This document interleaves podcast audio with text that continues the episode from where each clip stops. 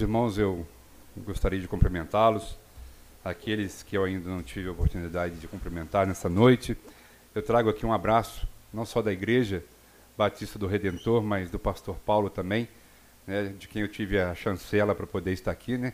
A gente precisa tá, é, andar direito, né? Então eu comuniquei a ele prontamente, ele falou, não, vai lá, que se é para servir a Deus, né? Que não seja impeditivo nenhum. Então é uma alegria para mim também estar aqui, agradeço ao pastor Wellington por estar, por ter cedido esse púlpito, né? para que nós pudéssemos estar aqui é, falando da palavra de Deus, sabendo que isso é uma responsabilidade muito grande, né, porque eu sei que vocês têm estudado o livro de Tiago e eu espero não caminhar para tão longe quanto aquilo que o Hélio tem falado a cada um de vocês. Eu gostaria de pedir aos irmãos que estivessem abrindo a palavra de Deus em Tiago, capítulo 4, a partir do verso 13, e nós vamos ler até o versículo 6 do capítulo 5. Tiago, capítulo 4, do, do, do, verso 13 até o verso 6 do capítulo 5. Os irmãos, por favor, poderiam ficar de pé.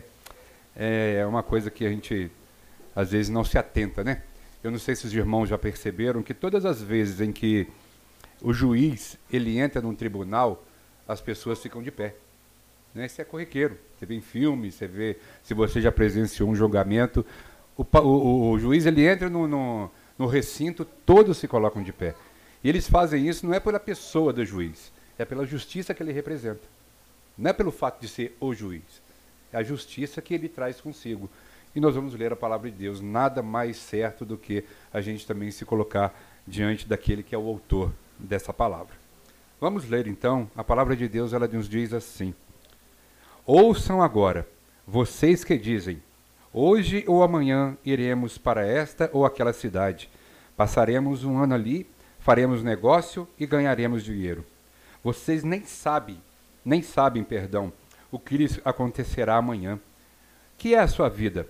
Vocês são como neblina que aparece por um pouco de tempo e depois se dissipa. Ao invés disso, deveriam dizer: se o Senhor quiser, viveremos e faremos isso ou aquilo. Agora, porém, vocês se vangloriam das suas pretensões. Toda vanglória, como esta, é maligna. Pensem nisso, pois. Quem sabe que deve fazer o bem e não o faz, comete pecado. Ouçam agora vocês, ricos, chorem e lamentem-se, tendo em vista a desgraça que lhes sobrevirá. A riqueza de vocês apodreceu, e as traças corroeram as suas roupas. O ouro e a prata de vocês se enferrujaram, e a ferrugem deles testemunhará contra vocês, e como fogo lhes devorará a carne. Vocês acumularam bens nesses últimos dias. Vejam o salário dos trabalhadores que ceifaram os seus campos, e que vocês retiraram com fraude. Retiveram, eh, perdão, e que vocês retiveram com fraude. Está clamando contra vocês. O lamento dos ceifeiros chegou aos ouvidos do Senhor dos Exércitos. Vocês viveram luxuosamente na terra, desfrutando prazeres e fartaram-se de comida em dia de abate. Vocês têm condenado e matado o justo, sem que ele ofereça resistência. Vamos orar? Maravilhoso Deus e Pai, nós te louvamos. Te agradecemos por este momento que o Senhor separou para que aqui nós estivéssemos. Que o Senhor nos abençoe e como o Senhor já foi pedido aqui nesta noite, que essa palavra possa encontrar lugar em nossa mente e nossos corações, para que possam provocar as mudanças necessárias para que vivamos para a honra, glória e louvor do teu santo nome. Em nome de Jesus oramos. Amém. Os irmãos podem se assentar. Meus irmãos, como os irmãos podem ver, não sei se está aqui ainda, é, está ali, é, o tema que eu escolhi para que nós pensássemos nessa manhã, nessa manhã, nessa tarde, nessa noite, é porque o culto lá na nossa igreja é só de manhã. Então eu já estou acostumado a falar só de manhã, de manhã, de manhã. Mas nessa noite, ele está ali, arrogância humana diante da sabedoria de Deus. Mas antes de entrar no, no, no tema propriamente dito, a gente pode fazer um apanhado dessa carta de Tiago. É, Tiago, diferentemente de Paulo, ele, quando ele escreve essa carta aqui, ele escreve uma teologia prática, diferentemente da teologia de Paulo, por exemplo, em Romanos. Porque a teologia de Paulo em Romanos, ela vai é, fazer conta de quê? Da história de Israel, de como Deus tirou aquele povo, de como Deus o elegeu. Ele vai transitar nessa área da teologia bíblica. Tiago não. Tiago ele vai fazer com que as pessoas olhem para a teologia prática. Tanto é que teve um irmão que orou, acho que foi o irmão Sérgio que estava aqui na condução do culto, ele disse o seguinte, que nós não sejamos somente ouvintes da palavra, mas praticantes da palavra. Isso é teologia prática. É você tirar do âmbito da igreja e da palavra de Deus e praticar aquilo na sua vida. É disso que Tiago quer tratar. Tanto é que no capítulo 1 ele vem discorrer na, é, a respeito das provas e tentações, depois ele coloca a questão que o irmão citou de praticar a palavra, de fazer acepção de pessoas, o domínio da língua. Está vendo? São todas as coisas práticas que nós temos que é, é, exercitar da nossa vida. Logo depois ele vai passar pelos dois tipos de sabedoria, então ele entra no capítulo 4, onde ele vai falar da submissão a Deus, da incerteza dos planos dos homens e da advertência no capítulo 5. Então, quando nós olhamos para a carta de Tiago, nós precisamos ter isso em mente, por quê? Porque se você for comparar a teologia de Tiago com a teologia de Paulo, por exemplo, você vai. Não, tem um conflito aqui. Tem um conflito aqui um conflito aqui. Principalmente a questão de obras, que Tiago vai falar que sem obras a fé não existe, ela é morta. Mas nós temos que ter em mente que a fé que Tiago trata não é a fé que Paulo vai tratar. E a, a, a, fé que Paulo vai dizer lá e vai defender, não, e as obras que é, Paulo vai defender, não é a obra que Tiago é, defende. Então nós temos que ter essa distinção de, de objetivos na carta, para que a gente, ao ler a carta de Tiago, nós tenhamos né, a, a convicção de onde, para onde nós estamos olhando e para onde ele quer chegar. É por isso que eu tratei nessa, vou tratar nessa noite a respeito da arrogância humana. Porque a arrogância humana ela é uma prática, é algo que nós temos diante de Deus e que fere a santidade de Deus. E o texto ele vai falar muito claramente sobre isso. Talvez se eu lesse esse, esse texto que eu li aqui agora e nós orássemos e fôssemos embora, e os irmãos chegassem em casa e meditassem no texto, vocês iam ver aquilo ali. Arrogância humana diante da soberania de Deus. Porque a soberania de Deus ela está de Gênesis a Apocalipse. Mas ela está fora disso também. A soberania de Deus, ela não está só aqui. Isso aqui foi o que nós é, é, é, o que foi nos revelado. Mas você sabe o que acontecia antes da fundação do mundo? Eu não sei. Se alguém aqui sabe, por favor, me, me diga depois do culto que eu quero saber. Assim como nós vislumbramos, mas nós não sabemos o que vem lá na frente, apesar da Bíblia tratar que é muito lindo. Mas foi escrito por um homem pecador e suas limitações. Ou seja, o que João escreveu no Apocalipse é 300 mil vezes melhor do que está escrito aqui. Porque a mente dele não conseguiu é, falar da sua complexidade, tudo o que estava acontecendo ali. Então, depois de dizer isso, eu quero trazer o texto para os irmãos e, e, pensar com os irmãos no seguinte, na, é, diante da seguinte proposta. No, capítulo, no verso 6 do capítulo 4, Tiago vai dizer assim: olha, Deus se opõe aos orgulhosos, mas concede graça aos humildes. Ele já começa a julgar por terra aqui a arrogância humana. Ele já pisa na arrogância humana. Mas isso tem um motivo. Por que, que Tiago está tratando disso aqui? Porque esse Tiago, meus irmãos, que escreve essa palavra aqui, essa parte da Bíblia, não é aquele Tiago lá, o filho de Alfeu. Esse Tiago aqui é o irmão de Jesus. Até porque aquele Tiago, que era um dos apóstolos, ele já tinha sido morto. Então não era possível ele ter escrito esse livro aqui. Esse Tiago, muitos historiadores, e quase na sua totalidade, e, é, veem como esse autor o irmão de Jesus Cristo. Ou seja, ele testemunhou diversas coisas ao lado de Jesus. E quando ele vai tratar desse capítulo 4 de, do, do, da sua epístola, ele vai tratar justamente isso: o confronto entre a arrogância humana e a soberania de Deus. Que Deus é soberano, alguém aqui tem dúvida? Acho que nenhum de nós aqui tem dúvida de que Deus é soberano. Mas eu tenho certeza também que você vai responder positivamente quando eu te perguntar: todo ser humano também é arrogante?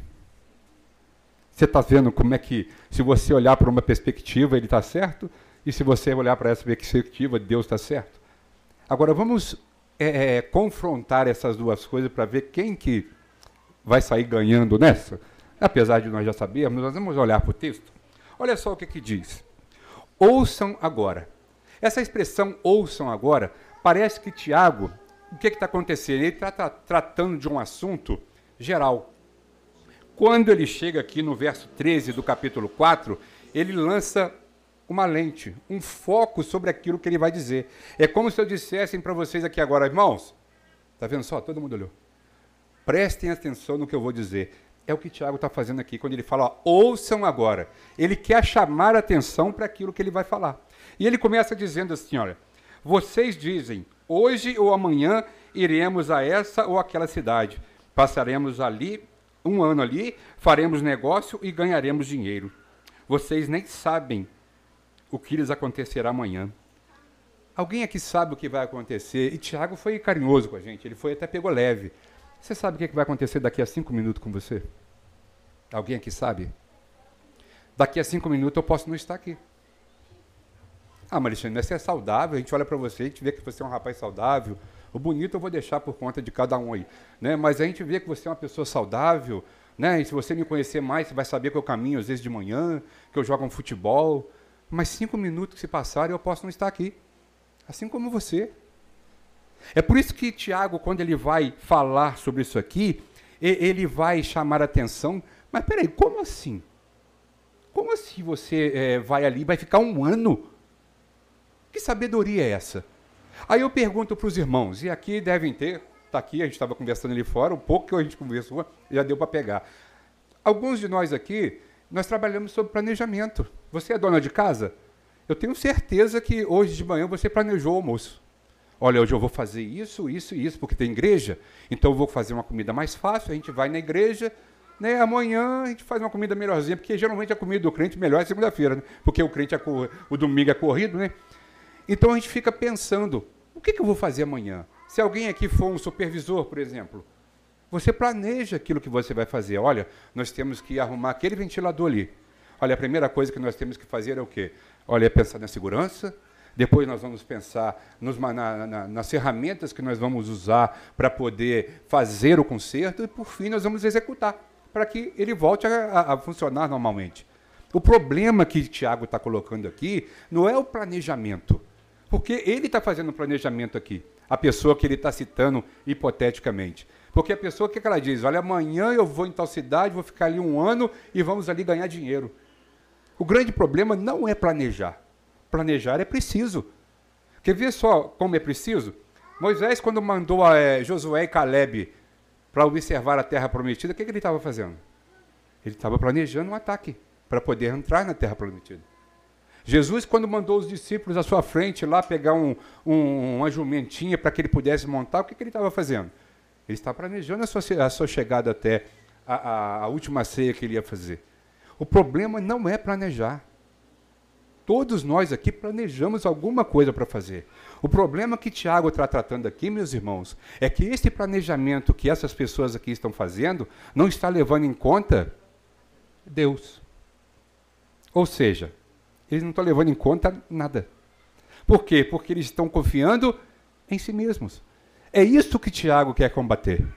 Olha, você pode ir, ficar um ano, ganhar dinheiro, porque isso não é pecado. Mas coloque Deus naquilo que você está fazendo. É por isso que eu disse aqui no início que a teologia de Tiago ela é prática. São coisas que você tem que tirar daqui e aplicar na sua vida e na minha vida. Para que as pessoas lá, lá, fora possam ver esse camarada aqui é um é uma é como a gente vê, ele é um, um cidadão, como é que é? A estatura de é um varão perfeito. Porque eu vejo Cristo formado na vida dele. Quando ele abre a boca, quando ele ora, quando ele prega. O cuidado que Tiago está chamando a atenção aqui é para isso. É para que eu e você, quando formos fazer algo, nós envolvermos quem? Deus. Porque, meus irmãos, eu não sei se você tem um amigo ateu, ou um budista, ou um, bandista. A hora que a coisa aperta, para onde que eles correm, meus irmãos? Até o ateu, quando ele está em aperto, ele fala, se Deus quiser. Fala. Fala. Ai, meu Deus do céu. Obrigado. Eu não tinha pensado nessa, não. Ai, meu Deus do céu. Mas sabe qual é o grande problema entre eles e nós? Quando nós falamos assim, se Deus quiser, nós sabemos de quem nós estamos falando. Porque nós conhecemos o Deus da Escritura. Não é aquele se Deus quiser que aquele ímpio fala lá, não. Porque muitas das vezes ele fala assim: olha, se Deus quiser, eu vou me separar. Você entende a diferença? Se Deus quiser, eu vou ganhar na loteria. Se Deus quiser, tanta coisa que não está dentro da vontade de Deus. Então, meus irmãos, o planejar não é o problema. Eu peço que vocês continuem planejando a vida de vocês, assim como eu quero planejar a minha vida. Porque nós fazemos planejamento, planejamento para tudo. Você planeja a sua vida financeira. Vocês planejaram ter um. Como é que é o nome dele? O Pedro. Às vezes vem sem planejar, né? Mas geralmente a gente planeja. Um filho. Por quê? Porque o filho não é que o filho é gasto, mas é muita coisa que nós vamos ter que investir no filho. E não vai ser só são seis meses de investimento. Eu não sei qual é o filho, eu acho que eu sou o filho mais velho aqui, sou eu, né? Até hoje. Talvez minha mãe esteja investindo em mim, em oração. Você não para nunca de investir num filho. Então planeje mesmo. O que eu quero aqui é que você continue planejando. Mas quando você planejar, que você envolva Deus nesse planejamento. É isso que Deus quer. Meus irmãos, quantas vezes o povo de Israel ia para uma luta contra um povo inimigo e ele ia à revelia de Deus e perdia a batalha.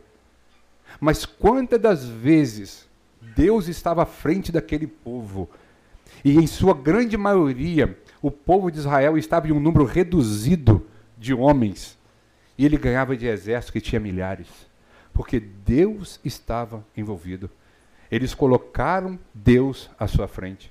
É por isso que Tiago ele está, ele está nos ensinando aqui. É por isso que ele vem de um, de um assunto maior, quando ele coloca aqui, perdão que a minha.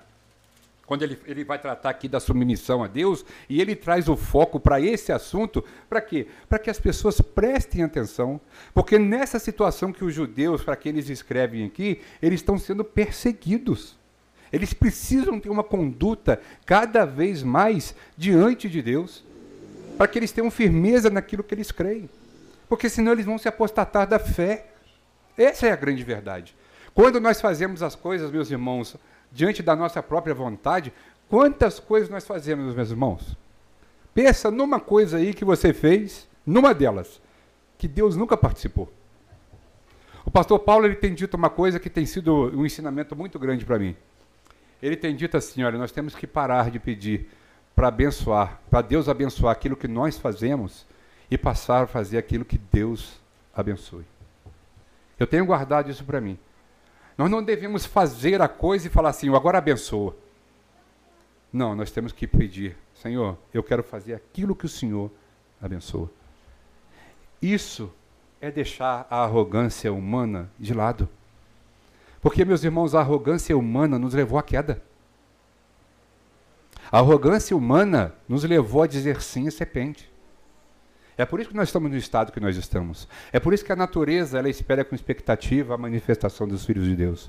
Porque num dado momento da história, um casal se tornou arrogante e quis ser igual a Deus, que era uma proposta tentadora. Eu não vou dizer que eu não ia querer. eu não estava lá. É muito fácil falar, eu não ia fazer isso não. Depois de ter uma Bíblia na minha mão, também não fazia. Mas eu quero ver se lá no momento você não faria. Hoje, com a Bíblia na mão, a gente faz coisas aí que, como diz o popular, até Deus duvida. Imagina você sem uma palavra de Deus na mão. Então, meus irmãos, o que o Tiago está querendo nos dizer aqui é que, ao invés da arrogância que nós carregamos por sermos naturalmente pecadores, nós temos que nos submeter a Deus. Mas é submeter em tudo. Aí você pode perguntar daí de onde você está. Mas Alexandre, você se submete a Deus em tudo? E eu vou dizer para você, meus irmãos, nem tudo. Nem tudo. Eu não vou mentir aqui. Nem tudo. Mas eu sei que com certeza eu deveria colocar tudo diante de Deus. Quantas as vezes, meus irmãos, nós estamos andando errantes, como filho de Deus, como filhos de Deus, nós temos andado errantes por esse mundo aí e Deus só tem nos preservado por causa da sua graça e da sua misericórdia. Porque a última coisa que nós temos feito na nossa vida é colocar Deus em primeiro lugar, como o texto que o Sérgio leu aqui. Buscai a Deus sobre todas as coisas, em primeiro lugar, né? E todas as outras coisas vos serão acrescentadas. Meus irmãos, como é difícil viver submissos a Deus. Principalmente diante de toda essa modernidade que está à nossa volta. Como é difícil. É tão difícil, meus irmãos, que se nós olharmos para a história de Gênesis, nós vamos ver a história da Torre de Babel. A palavra diz que eles começaram a construir uma torre, ela começou a crescer, crescer, crescer. E com aquele crescimento da torre cresceu também a altivez humana, a arrogância. A altivez de espírito é arrogância. E eles achavam que iam construir algo tão alto que chegariam ao céu. Mas quando Deus olhou lá de cima, falou: Não, aqui não. Sabe por quê? Porque em outro lugar a Bíblia vai dizer que Deus não dá sua glória a outrem. A glória de Deus é de Deus. Então hoje, se eu falo português, o americano fala inglês, o alemão fala alemão, né? É por causa da Torre de Babel. Para que nós, conjuntamente, nos, nos voltássemos contra o Senhor. Ele espalhou as pessoas por causa da arrogância humana. E se nós formos começar a falar aqui, meus irmãos, nós vamos achar inúmeros textos na palavra de Deus que fala da nossa arrogância. Não é da arrogância daquele pessoal lá, não. É da nossa arrogância porque nós somos seres humanos iguais a eles. Nós estamos debaixo do pecado igual a eles. Mas eu tenho uma boa notícia para te dar. Graças a Deus, porque nós estamos debaixo do pecado, estamos, mas o pecado não tem mais poder para nos condenar. Nós estamos sob a influência do pecado. Isso sim. É, foi final de semana passado, ah, o carnaval foi que dia? Eu já nem sei mais. Não sei se foi semana passada, se foi esse, porque, né? Mas eu acho que foi semana passada, né? Se você abrisse a, a, a outro dia eu estava vendo, vou trocar aqui a, a, ilustração que eu vou te dar. A minha mãe tem 90 anos. 90 anos. E de vez em quando eu estou lá com ela. Ano passado, ela perdeu três filhos. De junho a dezembro, ela perdeu três filhos. Em 2019, ela perdeu uma filha com a minha irmã. Eu perdi quatro irmãos de 2019 para cá. Então, de vez em quando, a gente vai lá para ficar com ela, né? principalmente na data do aniversário de alguma morte. Aí teve um dia, meus irmãos, um belo dia, eu estou lá assistindo. Aí começou, eu não quero fazer propaganda aqui, não, e peço que você não assine o que eu vou falar aqui. Uma propaganda da Globoplay. Meus irmãos, eu não sabia para onde olhava, de tanta vergonha que eu passei. Diante das imagens que eu estava vendo na televisão e minha, minha mãe do lado. Eu tenho 56 anos, eu sei que não parece, né? Parece uns 30, né? 25. Mas eu tenho 56 anos, a minha mãe tem 90. E eu fiquei com vergonha daquilo que eu vi. Eu fiquei envergonhado. Então, meus irmãos, nós temos que ter a, a, a sensibilidade de saber que nós estamos debaixo da influência do pecado, sim. Agora você e eu podemos estar pe é, é, pecando em pensamento. Por isso que o salmista diz que, é, é, que Deus, que ele pede perdão a Deus pelos pecados que nos são ocultos. Davi fala isso. Ele pede perdão pelos pecados que lhe são ocultos. Porque nós podemos estar pecando agora.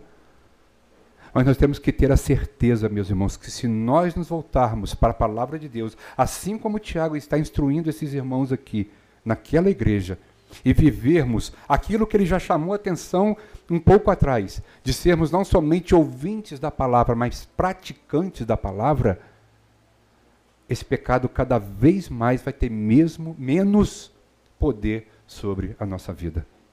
Chegará um dia, meus irmãos, e eu espero por esse dia, em que o poder de, do pecado ele não vai ter mais influência sobre nós. Mas isso é só no céu. Enquanto nós estivermos aqui, nós estaremos sob a influência do pecado. Aí você diz assim: ah, então eu posso pecar?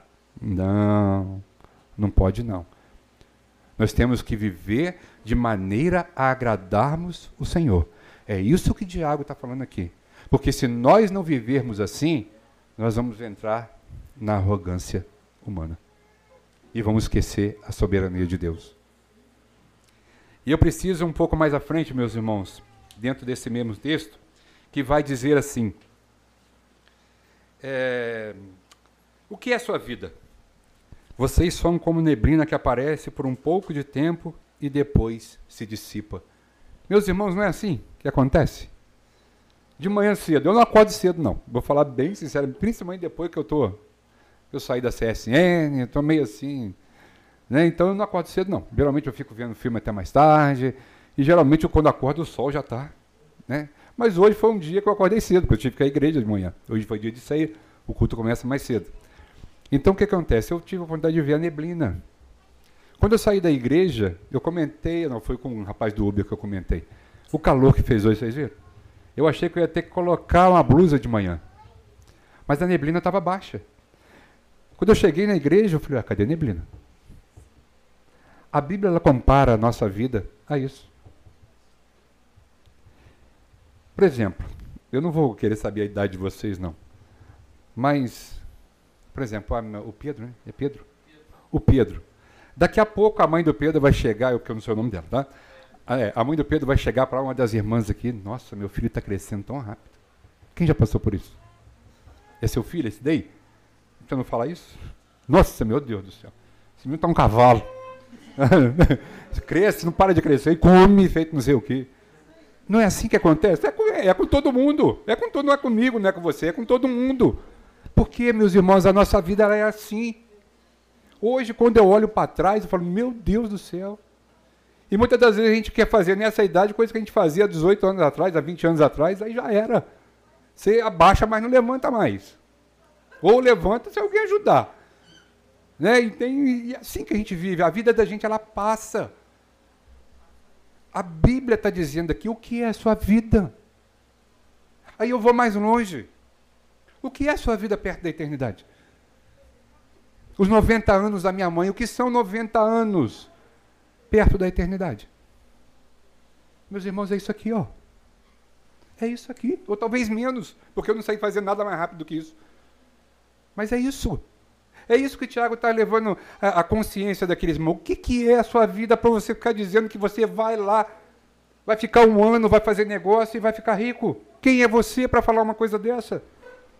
Se nas suas palavras você não confia em Deus. Quem somos nós, meus irmãos?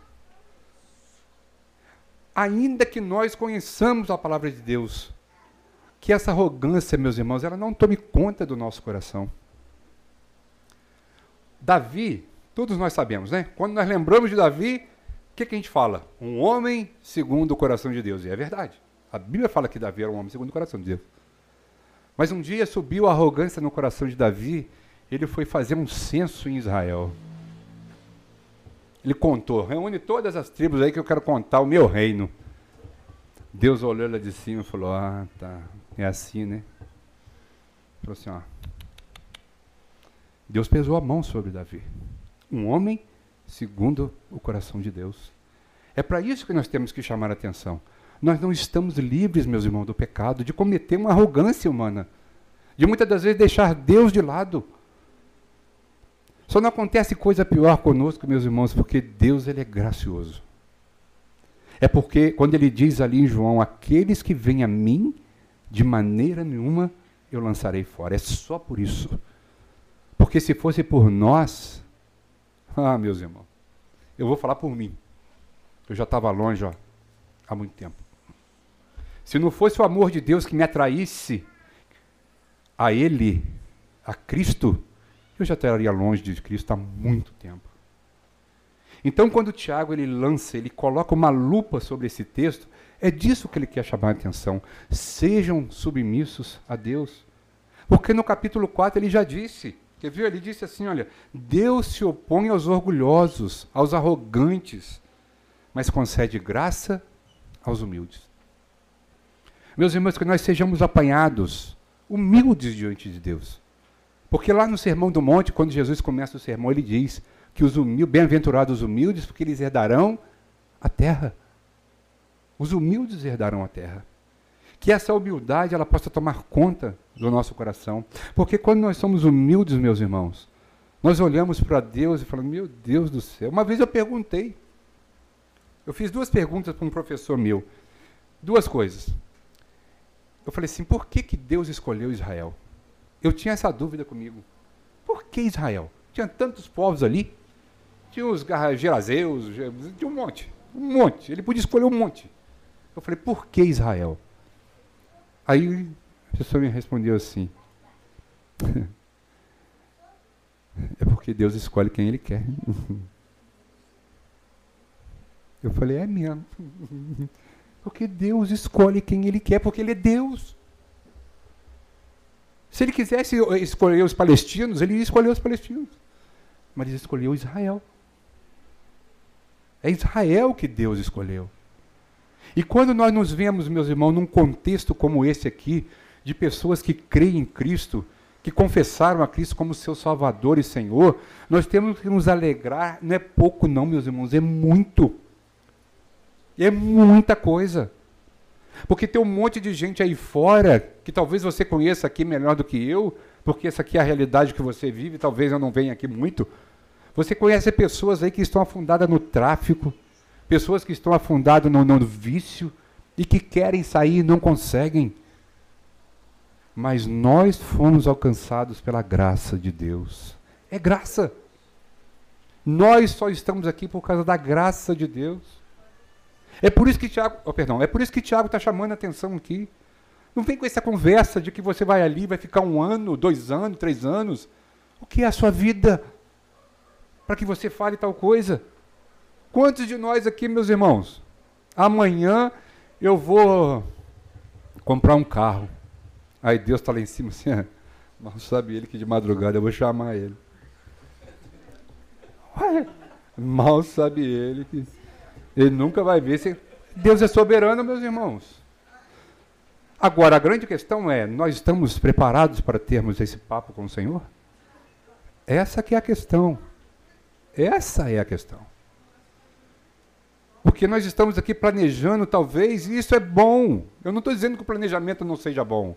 A igreja tem um planejamento para esse ano. Eu tenho certeza que tem.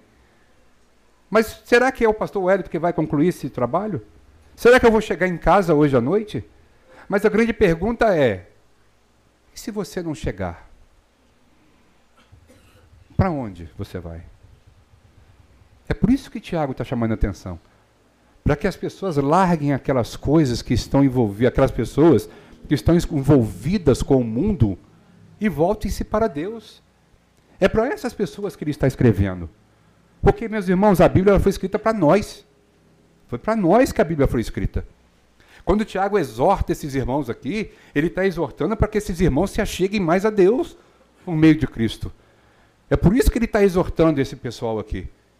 É por isso que ele chega e fala: O que é a sua vida, rapaz? Que, que é a sua vida para você falar que vai em tal lugar assim, um assado? Mas aí ele traz a resposta. Ele não deixa as pessoas sem resposta. Olha só o que, que diz o verso 15. Ao invés disso, deveriam dizer: se o Senhor quiser, viveremos e faremos isso ou aquilo. Essas são as palavras de um, um crente obediente.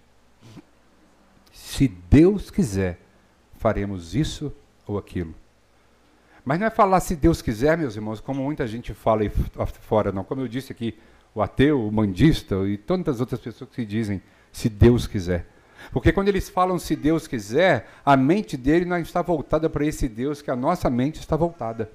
Nós conhecemos esse se Deus quiser, porque nós sabemos que esse Deus ao qual nós servimos, ele é soberano. Ele vai fazer as coisas acontecerem. Como diz um pastor amigo meu, Deus ele não é, administra o mundo por medida provisória. Ah, isso aqui deu errado, eu faço de novo. Isso aqui deu errado, eu faço de novo. Não. Tudo o que está acontecendo aí, meus irmãos, está sobre a soberania de Deus. É por isso que eu coloquei ali a arrogância humana e a soberania de Deus, porque é a soberania de Deus que vai prevalecer. E aqueles que estiverem debaixo dela. Deus, ele sabe o que está acontecendo e sabe onde o mundo vai dar cabo desde a fundação do mundo. Ou melhor, antes da fundação do mundo. É assim que ele governa o mundo. Então, quando ele diz aqui, olha, vocês deveriam dizer se Deus quiser. Porque, meus irmãos, se Deus não quiser, não vai acontecer. Aí sabe o que, é que acontece? Muitas das vezes nós estamos decepcionados, frustrados com Deus, porque nós não levamos os nossos pedidos a Deus. Nós não submetemos a Deus aquilo que nós queremos fazer. Porque quando nós fazemos isso, Deus pode dizer assim: olha, o,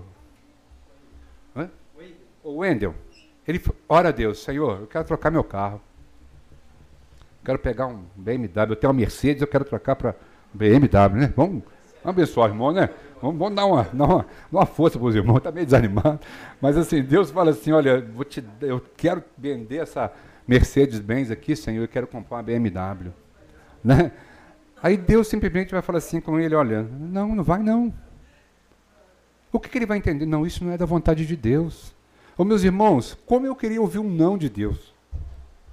Como é maravilhoso deve ser ouvir um não de Deus.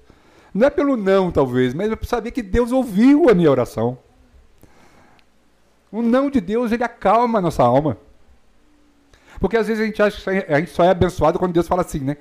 Ah, vai lá, cara, pega essa Mercedes aí, vende, pega esse BMW logo, pra você parar de me importunar com essas orações. Mas muitas das vezes Deus fala, não, você não vai trocar não, você vai ficar com a Mercedes.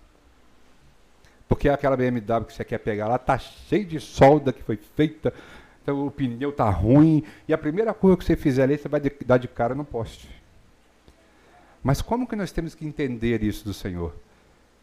É o que Tiago está dizendo aqui se nós conhecemos o Deus a quem nós servimos. É por isso que nós falamos se Deus quiser. Porque Deus, Ele é soberano. Deus é soberano. E só vai acontecer aquilo que Ele quer, meus irmãos. Não vai passar uma vírgula que isso aconteça se Deus não quiser. Porque Ele é soberano. Apesar de muitas das vezes a gente viver como se Ele não fosse. Muitas das vezes nós vivemos como Deus não como se Deus não fosse soberano, mas Ele é. Ele vai fazer cumprir todas as coisas. É por isso que a Bíblia diz que Ele é o primeiro e o último. Aquele que começou a boa obra vai. É, ai meu Deus, esqueci. Vai concluí-la até o dia de Cristo. Ele vai concluir. Deus vai concluir a obra. Então, quando nós falamos se Deus quiser, é nessa questão de. É, é, é, na posição de dependência de Deus. Não é falar por falar. É se Deus quiser. E se Ele não quiser, que a nossa alma se alegre nisso também. Que a nossa alma se alegre nisso também. O salmista ele diz a certa altura, não sei se é o Salmo 41, eu clamei ao Senhor, ele se inclinou para mim e ouviu o meu clamor. Gente, você imaginou, você já imaginou essa cena? o salmista orando a Deus, é claro que é uma coisa figurativa, né? Mas eu fico imaginando isso sendo literal. Eu orei ao Senhor, ele se inclinou para mim. É como o Wendel se inclina para o filho dele quando ele quer alguma coisa. Ele se inclinou para mim e ouviu o meu clamor. É desse Deus que Tiago está falando. Quando nós falamos se Deus quiser. Na certeza que se ele não quiser, nós vamos estar em paz. É, é, é, é, até difícil imaginar, mas se você for ler o livro de Atos, eu até estava falando, estava ler fora, né? A questão do livro de Atos. O anjo impediu Paulo de entrar numa cidade, na, acho que é na Macedônia. Paulo queria viajar para pregar o evangelho lá. O anjo falou: não, não vai não, você vai para outro lado. Paulo foi alegre para outro lado, porque ele sabia que aquilo ali era a vontade de Deus. Vamos caminhar, meus irmãos, para que a gente possa terminar.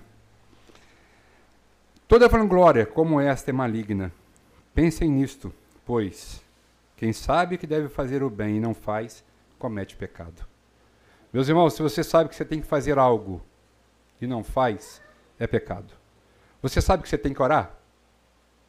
Se você não ora, é pecado. Você sabe que você tem que ler a Bíblia? Se você não o faz, é pecado. Nós sabemos o que temos que fazer e não fazemos, é pecado e é o pecado da omissão, o que é pior. É o pecado da omissão, porque você sabe que tem que fazer e não faz. Eu sei que quando eu sair dessa igreja aqui eu tenho que desligar o computador, mas eu não vou desligar não. Vai ficar lá. Quarta-feira tem culto. É pecado da omissão. É por isso que quando é, é, é nós deixamos de fazer aquilo que Deus quer que nós façamos, eu não sei se acontece com você, mas parece que não vê um peso sobre a vida da gente. Enquanto a gente não resolve aquele problema, parece que tem alguma coisa pesando nos nossos ombros. É porque é o pecado da omissão. Se você sabe que você tem que fazer algo que Deus mandou você fazer, faça. Porque senão você vai estar pecando contra Deus. Aí nós entramos, meus irmãos, no capítulo 5, que diz assim: Ouçam agora vocês ricos, chorem e lamentem-se, tendo em vista a desgraça que lhes sobrevirá. A riqueza de vocês apodreceu, e as traças corroeram as suas roupas. O ouro e a prata de vocês enferrujaram, e a ferrugem deles testemunhará contra vocês, e como fogo lhes devorará a carne. Vocês acumularam bens nesses últimos dias. Vejam o salário dos trabalhadores que ceifaram em seus campos e que vocês retiveram com fraude, é, está clamando contra vocês. O lamento dos ceifeiros chegou aos ouvidos do Senhor dos Exércitos. Vocês viveram luxuosamente na terra, desfrutando prazeres e fartaram-se de comida em dia de abate. Vocês têm condenado e matado o justo, sem que ele ofereça justiça. O que Tiago está dizendo aqui, meus irmãos, é que os trabalhadores, eles trabalhavam, trabalhavam, trabalhavam, mas na hora de receber eles eram fraudados. A gente estava conversando sobre isso aqui fora. Parece uma coisa de Deus mesmo, né? A gente estava conversando, era eu, Giovanni e tinha mais um. Tinha outro, é, é, o nosso amigo aqui, o irmão aqui. A gente estava conversando sobre isso aqui fora. Se nós olharmos para a nossa sociedade hoje, meus irmãos, é isso aqui que está acontecendo. Eu não sei quantos de vocês aqui têm uma causa na justiça. Eu não sei, não, tá, irmão? Eu vou chutar aqui. Eu vou chutar pela minha. A minha está desde 2007 na justiça. Nós estamos em 2022. São 15 anos. E sabe por, por que, que muitas das vezes isso acontece, meus irmãos? É porque a nossa justiça é corrompida. Os nossos tribunais estão corrompidos. É por isso que isso acontece. Porque se você ficar devendo 50 reais para o chefe, para o seu chefe lá, ou para qualquer outra pessoa de grande influência na sociedade, você nunca vai pagar 50 reais. Você vai pagar 50 reais, seu carro, sua casa. Se bobear, você tem que deixar um fígado, metade do coração, para você poder pagar a sua dívida. É porque os tribunais eles estão corrompidos. O que Tiago está dizendo é isso. As pessoas têm trabalhado, trabalhado, trabalhado e vocês têm roubado essas pessoas. Você tem, não tem dado aquilo que é digno. A Bíblia diz que o trabalhador é digno do seu salário. E quantas pessoas hoje, na nossa atualidade, têm vivido sobre essa perspectiva? Pessoas que têm trabalhado, dado o seu melhor, mas que na hora de receber são fraudados. E muitas das vezes a gente não pode abrir a boca, porque senão você vai ser marginalizado e muitas das vezes demitido do seu trabalho. Muitas das vezes você tem que se submeter àquilo porque você tem uma família você tem um filho, você tem alguns benefícios e você se submete àquilo, mas come, começa a viver uma vida que não produz. Porque as pessoas que deveriam ser honestas não são. Então, meus irmãos, o que Tiago está colocando aqui é que nós devemos fazer com que as nossas orações cheguem ao Senhor dos Exércitos. Há um salmo, o salmo de número 30, 73. Eu gosto muito desse salmo. É, esse salmo é o salmo de Asaf. A Bíblia diz que Asaf saiu de casa para ir ao templo. Então ele sai de casa caminhando, e num caminho, e depois, se você puder, você pode dar uma lida.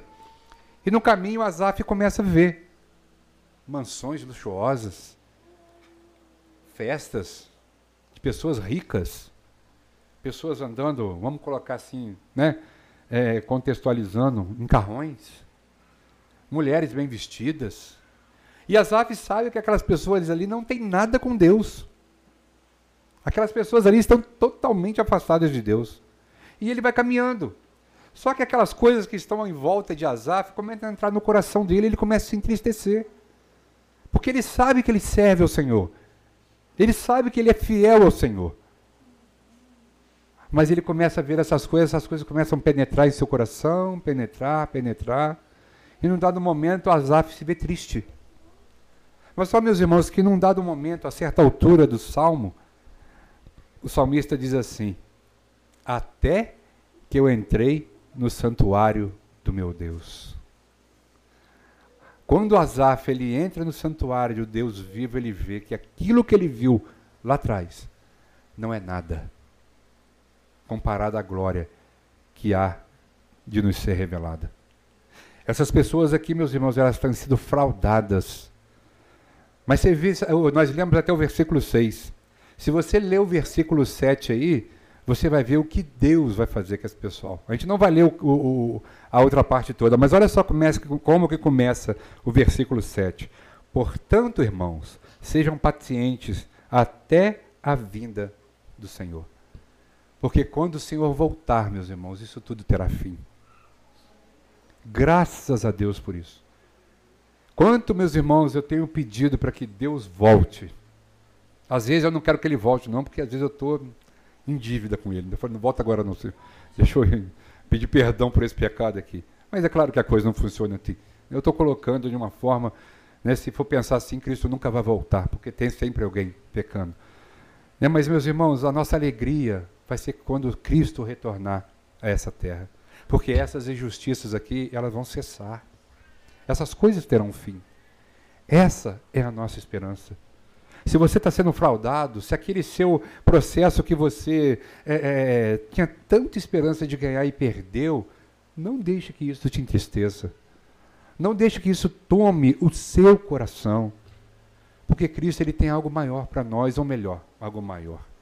O maior de Deus já vi, que é Cristo. Eu estou pensando na eternidade, mas o melhor de Deus já esteve entre nós. Se nós estamos aqui é porque um dia Cristo morreu por nós na cruz do Calvário.